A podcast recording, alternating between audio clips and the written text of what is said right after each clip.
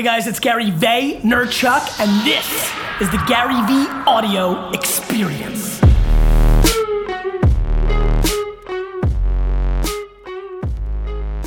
In this edition of the Gary V Audio Experience, Gary takes a seat with co founder of What's Trending, Shira Lazar, at South by Southwest. They talk about the future of journalism and media outlets. Hello, everyone. I'm Shira Lazar. You're watching live coverage from the Comcast Social Media Lounge at South by Southwest 2017.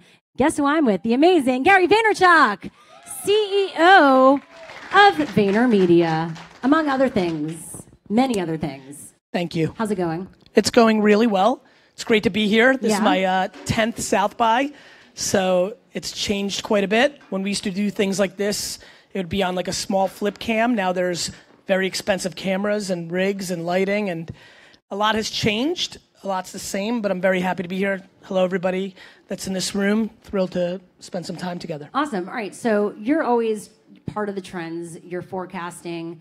Uh, what's the thing we're talking about this year? What's exciting you? You know, I mean, I don't think, you know, listen, the fact of the matter is, nine years ago, Twitter exploded here, and then all of a sudden, South by had to be this place where things got launched. The reality is, really, besides Twitter and Foursquare, nothing's ever been launched here, right? So, Well, so this is an opening for you. Why don't you? Uh, no, but I mean, but I mean, I think like this notion of like what's exciting, the same stuff that's always been exciting, which is I'm not super worried about features or what what's getting covered the most by the media. I'm worried about where consumer attention is and how do I storytell natively to that platform in that environment. So things that I'm not excited about are consumer VR. I do not think consumer VR is here next week. I think we, especially if you're at South by in this lounge, we're excited about it. We understand the technology is there. It's you know it's exciting, but the day when an American or a human being spends three, four hours a day in contact lenses and lives in a virtual world is much further away than the people that are in that industry wish it to be. Um, the things that excite me is that Facebook ads are underpriced and Instagram and Snapchat influencers are under, underpriced, and most people just have opinions about it, even very bright people in this room and the people watching at home. And there are very few pa- practitioners in March 2017 marketing. And that's what excites me because when you have lack of practitionership, there's an ability to exploit those opportunities if you're deeply grounded in those principles. It's funny because some people actually think there was a bubble. I think it's there's always going to be those case studies or those What bubble? circumstances. Well, of like the influencer marketing bubble. influencer marketing hasn't even started. Even though it's a one to three best on, on people's best guesses billion dollar market, the reality is is that influencer marketing has always been here. Like right, like John Wayne smoked Lucky Strikes. Like we somebody we're paying attention to doing something with a brand is tried and true. It's just that Instagram and Snapchat and Facebook and these platforms are at such scale of distribution now, and there's no middleman. NBC and Comcast used to get the middle price. Now the platform is the distribution, and the end user is getting those economics directly with the brand. So we're living through just the early stages of that genre because that's just tried and true. Like that just always has been here. It just looks a little bit different than we saw it 40 years ago. now you're an influencer, you could say, but you're also a CEO. You're an entrepreneur. You're a businessman. How do you balance between your own personal brand and then you know being responsible to a company and employees and all that?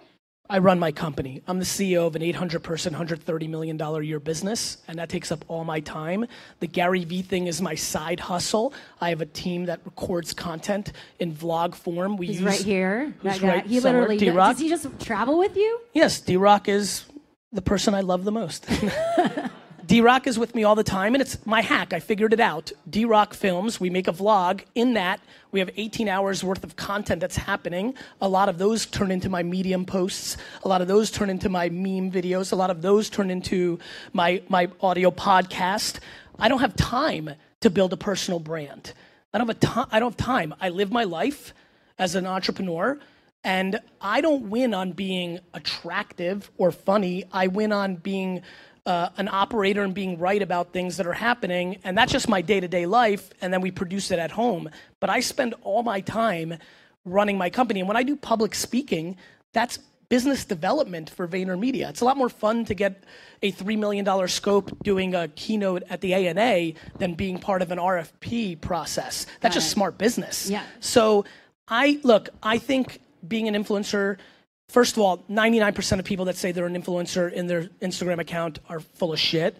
And for the 1%, Well, don't put that on your Instagram account. Like, I'm an influencer. many do. and then and then and then I think the ones that like being an influencer means that you're bringing value to people uh, as a person living and creating content through these platforms that people are paying attention to. And so you've got to have a lot of talent to actually win that. For you know, for every Logan Paul who I see in the background, there are 8,000, 80,000, 800,000 people that aspire to make videos and pictures on Instagram and make a living out of it. And the reality is they're not interesting enough or smart enough or talented enough. So it's just supply and demand of are you able to have somebody's attention? And, and what is someone supposed to do if they don't have a person to run around following them on a camera?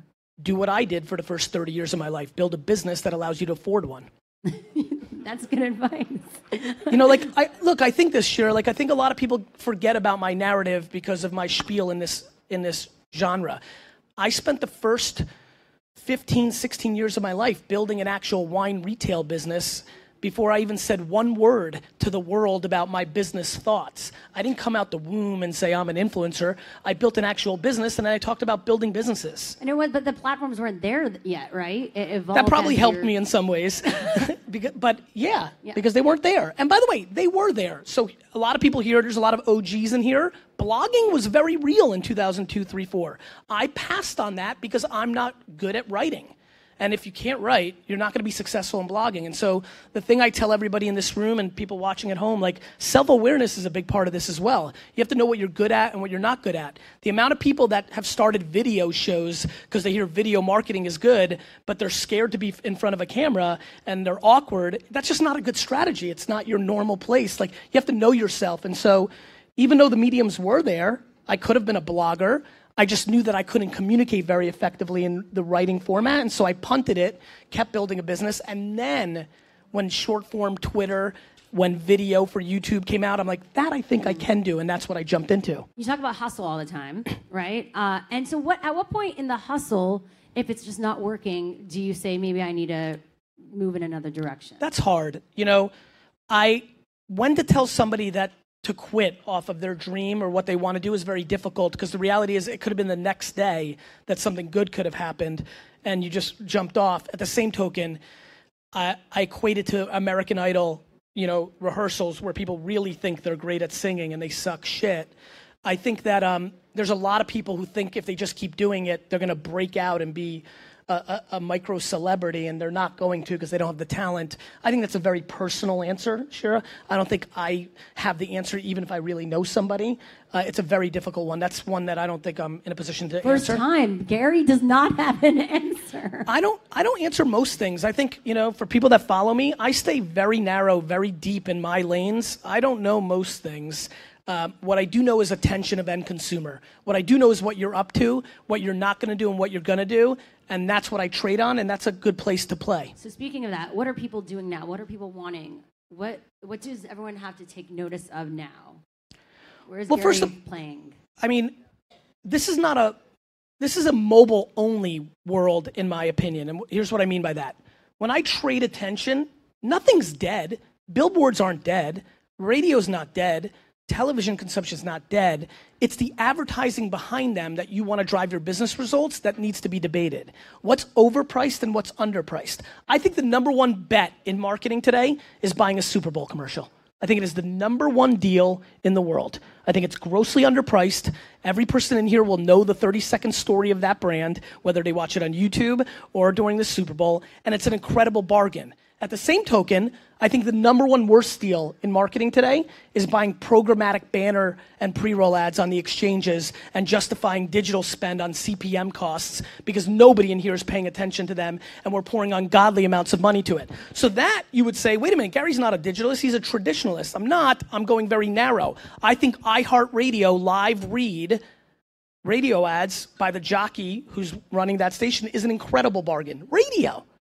Meanwhile, I think I think that back to television, I think the Oscars are the most overpriced ad at $2, billion, $2 million a spot because we want that as marketers to be the Super Bowl, but it's not. The sport of watching commercials during the Oscars is nowhere close to the sport of watching commercials during the Super Bowl. So uh, for me, it's mobile only. Mobile is the only place where there's true, besides Super Bowl, underpriced attention. You've got to be very narrow within that. I'm obsessed. I think, I think everybody in here will regret not spending more money on Facebook ads during this period because the average six to $14 CPMs that you see today are going to be 50, 60, 70 dollars in four to five years, and everybody's going to cry. That there's people that think Facebook ads are over right now that that are just non-practitioners. I mean, this is back to my opening line. There are people in this room that have opinions on VR, on AI, on Alexa voice, on Snapchat ads, on Facebook ads, and they've never executed in those environments. I think it's massively important to be the architect and to be the plumber and to be the mason. And I think that's what's lacking Shira and I something I've always relied on, which is I'm trying to be strategic, but I'm executing my shit daily. Biggest reason I build a personal brand is so I use Instagram, Snapchat, Musical.ly, Facebook, Twitter every day every feature, every time. It keeps me a strong strategist because I'm in my shit, not pontificating on TechCrunch. There you go. There, that deserves an applause. Come on.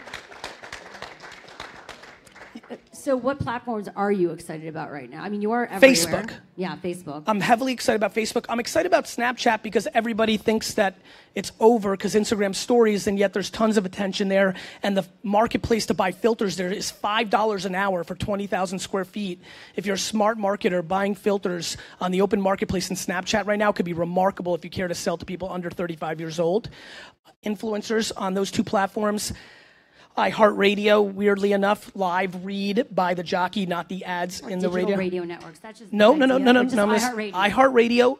No, no. Let's go more specific. When the jockey that runs the station live reads, like these are the nuances that I watch, and I watch them for people in the room, not on internal modeling mixes that justify spend behavior in Fortune 500 companies, but based on actual transaction data. If stuff is actually selling, if donations are actually being made. Uh, it's another important part that we should be spending more time on. We're, there are people that literally justify behavior based on views and likes and following count, and that is just that So lacks what do you justify? Like engagement? Sales. Sales. selling shit, Shira. Yeah, you want to make money. Well, uh, yes, I want to make money, and anybody who's getting paid to help a business wants to make money. Like Comcast wants to sign people fucking up. Like they're not there to like feel good about themselves. Like this is fucking business. What the fuck is everybody talking about? Yeah, I mean, uh, you could be a capitalist hippie, neo hippie.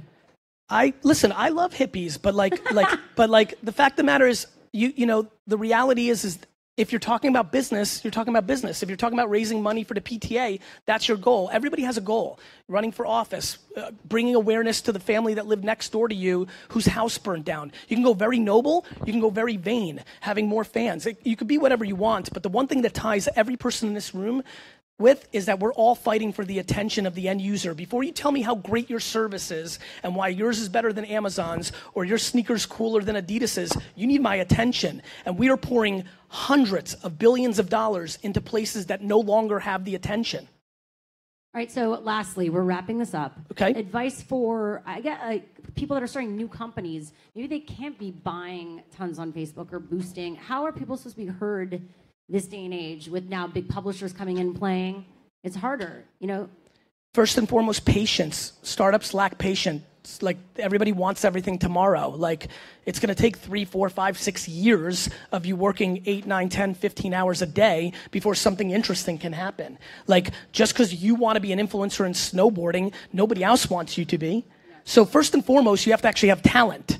That's another thing. Like if you're a startup, your product has to be good. Let me promise everybody in this room, and I know a lot of people in this room, the greatest marketing of all time. If I if, if I'm lucky enough to produce the greatest marketing campaign and execution of all time, if the product that that marketing is deployed against is shit, you've lost. So your first of all, your startup has to be good. Is it valuable? Like if you're just start like, are you bringing value? Second, you have to persevere and produce a. You know how lucky small companies are now. We have distribution. We have like be a practitioner. Know that when you post a piece of content, I so many people come up to me and say, Gary, it's so hard. I, look, I look at their Instagram and they're not posting any of their content with hashtags which is a by accident way to pick up exposure in a world where they have no money. When you have no money, when I took over my dad's business, it did $3 million a year, 10% gross profit, $300,000 before expenses. My first year marketing budget was $14,000. When you have no money, and I built that business from a three to a $60 million business in five years, I had to make every penny perfect. So I was right about email marketing in 96, and I was right, and because of that, I had 91% open rates. When Google AdWords came out, the day it came out, I paid five cents a click for words before anybody bid me up, and I was super right, and that worked. If, How much is that luck versus preparation? And do you ever get anything wrong? What, what do you do when get, you make a mistake? I, I, get everything wrong. It's just that I can't recall it because once it's wrong, I'm moving on to the next thing. Like dwell, dwelling enough. on what you fucked up on is the quickest way for the next thing not to work.